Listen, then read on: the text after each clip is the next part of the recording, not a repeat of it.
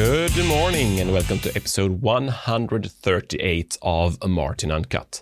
Today it's the 1st of June 2022. And today's update is broken network and update to the DuckDuckGo story. So, two things to talk about today, and I'll start off with talking about the network. So, I have mentioned in both episode 137 and 136 that I have made some quite large changes to my network setup. I've installed pfSenses, I've installed um, with nice private networks in between them. I've installed NASes and all of these kind of things, and everything works really nice. And we have backups flowing between the, the NASes and so on. And, and this is just a great setup, and I'm super happy with this. But during this whole setup, I, I did it together with my good friend Michael, uh, that we do the Smarta podcast together, me, Michael, and Jens. And when we did this setup, we realized that both and me and Michael, by pure coincidence, we have ch- chosen the same network segment, and it's not the classic 192, 168, 10. Uh, it was in the 10 range, and we had just defined each other like a small subnets, but we have picked exactly the same network. And of course, that is uh, not really good because if we are going to connect our different places and route traffic between our different sites, we cannot have the same IP networks in multiple sites. We need to uh, to be different. Otherwise, the, the, routers doesn't know where to send the traffic. They will be confused. So um, since I am a really nice guy, um, I said, okay, then I will change on my side and we'll all be happy. So I looked through my configuration and it's actually not that hard to change an IP address. And in, in my setup or in my case, I actually have an interface um, on the inside of, of the network with an IP address on the local network. So that's one thing I need to change. But I'm also running a DHCP server and that is then giving out IP addresses to different different devices in my network, and that also needs to be changed then to um, actually allow or give out IPs from the new segment and not the old segment because if it gives yeah you know it will be confused. So that I had had under full control. And I also made sure that my routers were routing actually to start off with both networks. So uh, it should know where to, to find stuff. And this all worked. Uh, I mean, it should just work.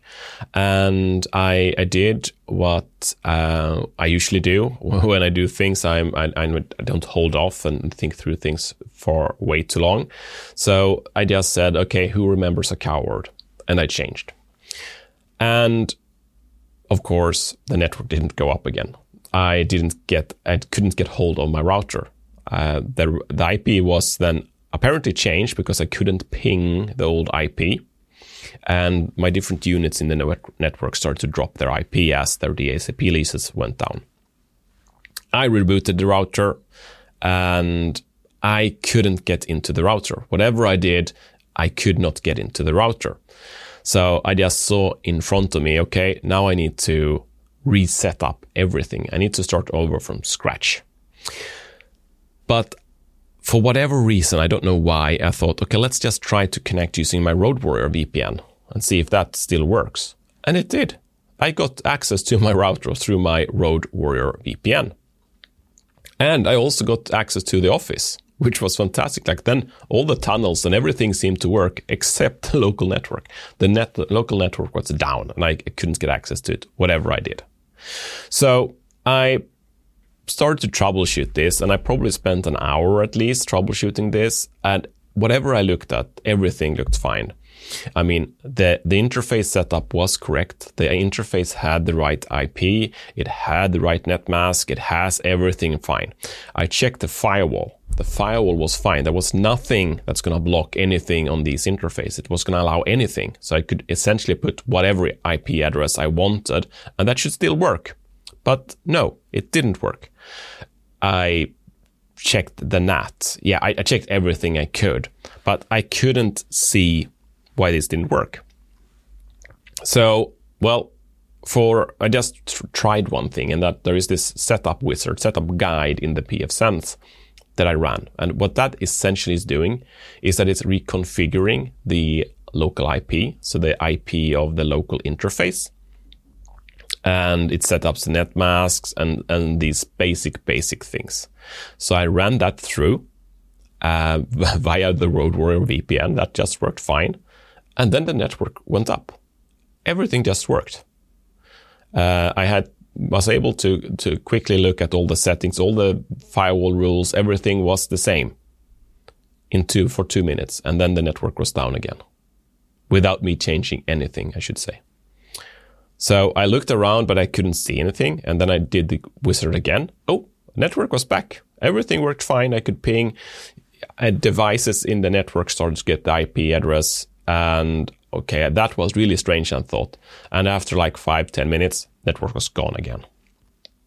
And that was so strange to me.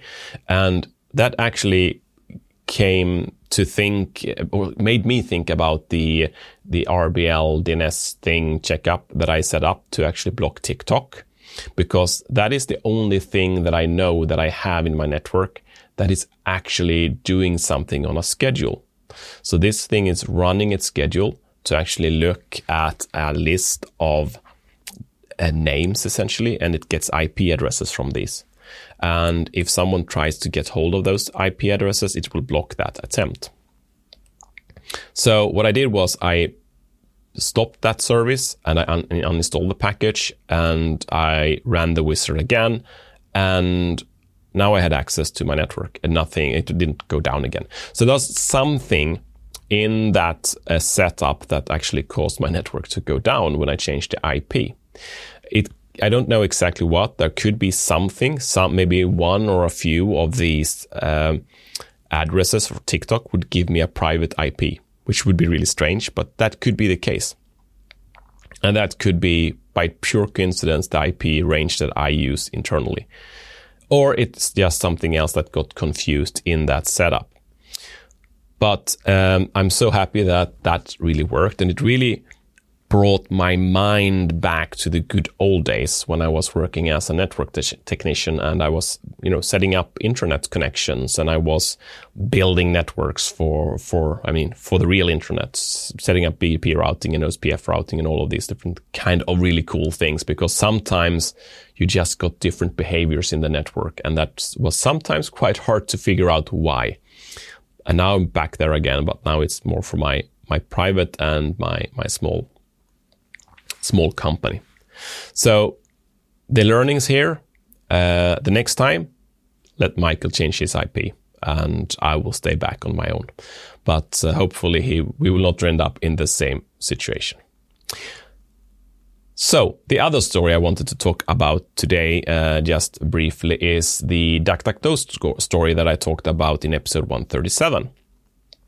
And what happened was that DuckDuckGo got caught by a security researcher that they do not block all third party scripts. Um, and this is then related to their DuckDuckGo browser and not to the DuckDuckGo search.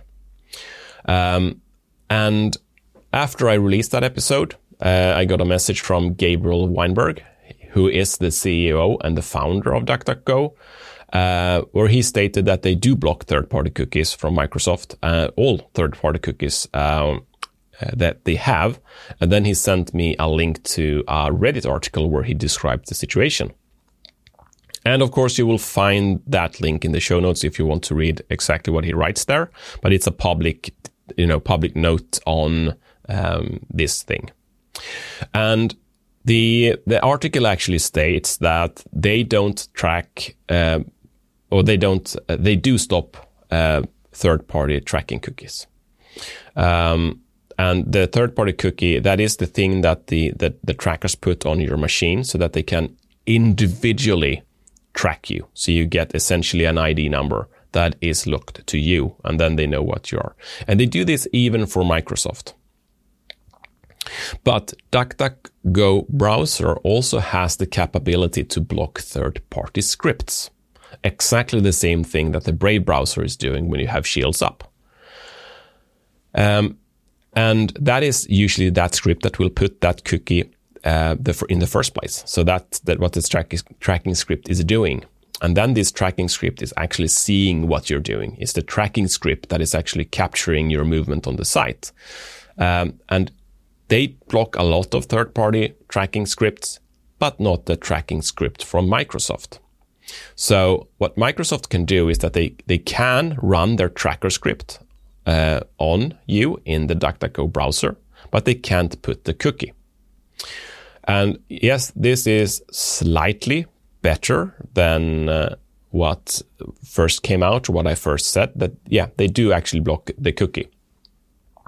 So um, the, the problem here is really that they, they don't block all third party tracking script.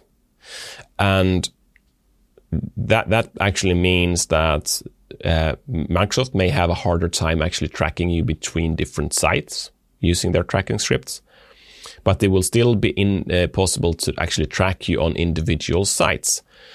But if they can track you, they can also probably fingerprint you, which means that they have a lot of uh, tools to actually figure out who you are independently if they have the cookie or not, and then tie you together to a uh, to a common profile.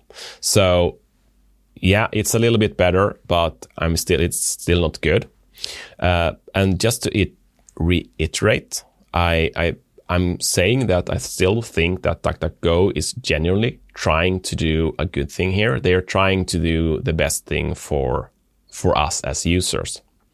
But they got caught in this issue that they are a private company with employees and they need to make sure that they actually can pay out salaries to their employees in the end of the month, which means that they need to make money in one way or another. And they have made this deal with Microsoft to serve ads. And this is where this whole reason for why they're not blocking the scripts. The big failure, the real big problem that DuckDuckGo did here, it's not that they have this agreement with Microsoft. It's not that they're not blocking the script. It's the lack of transparency.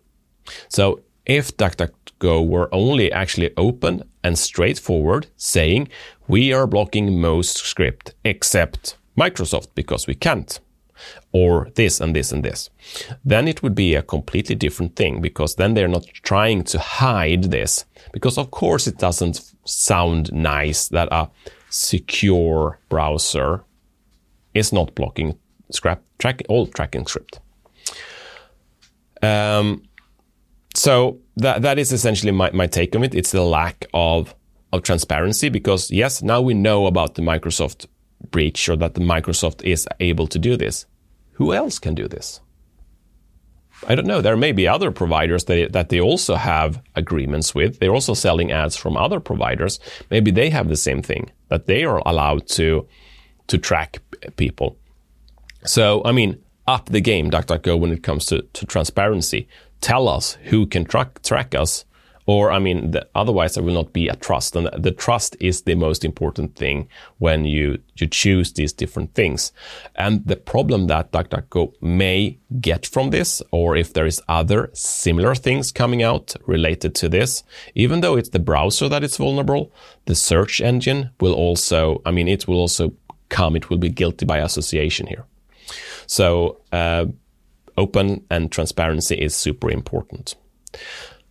But again, I am still using DuckDuckGo Search. I will continue to use DuckDuckGo Search. I think it's a good uh, search engine um, that because it's private and it doesn't track me. Am I using the DuckDuckGo browser? No. Will I do use it? No. Do I think it's a bad browser? I can say I haven't used it. Um, I'm happy with the browser I use. So that was essentially what I had today. Uh, I hope you enjoyed the episode, and if you did, please recommend the podcast to family, friends, and colleagues, and anyone else that you think will be interested in hearing me rambling on about different tech topics. So until next time, have a good one. Bye bye.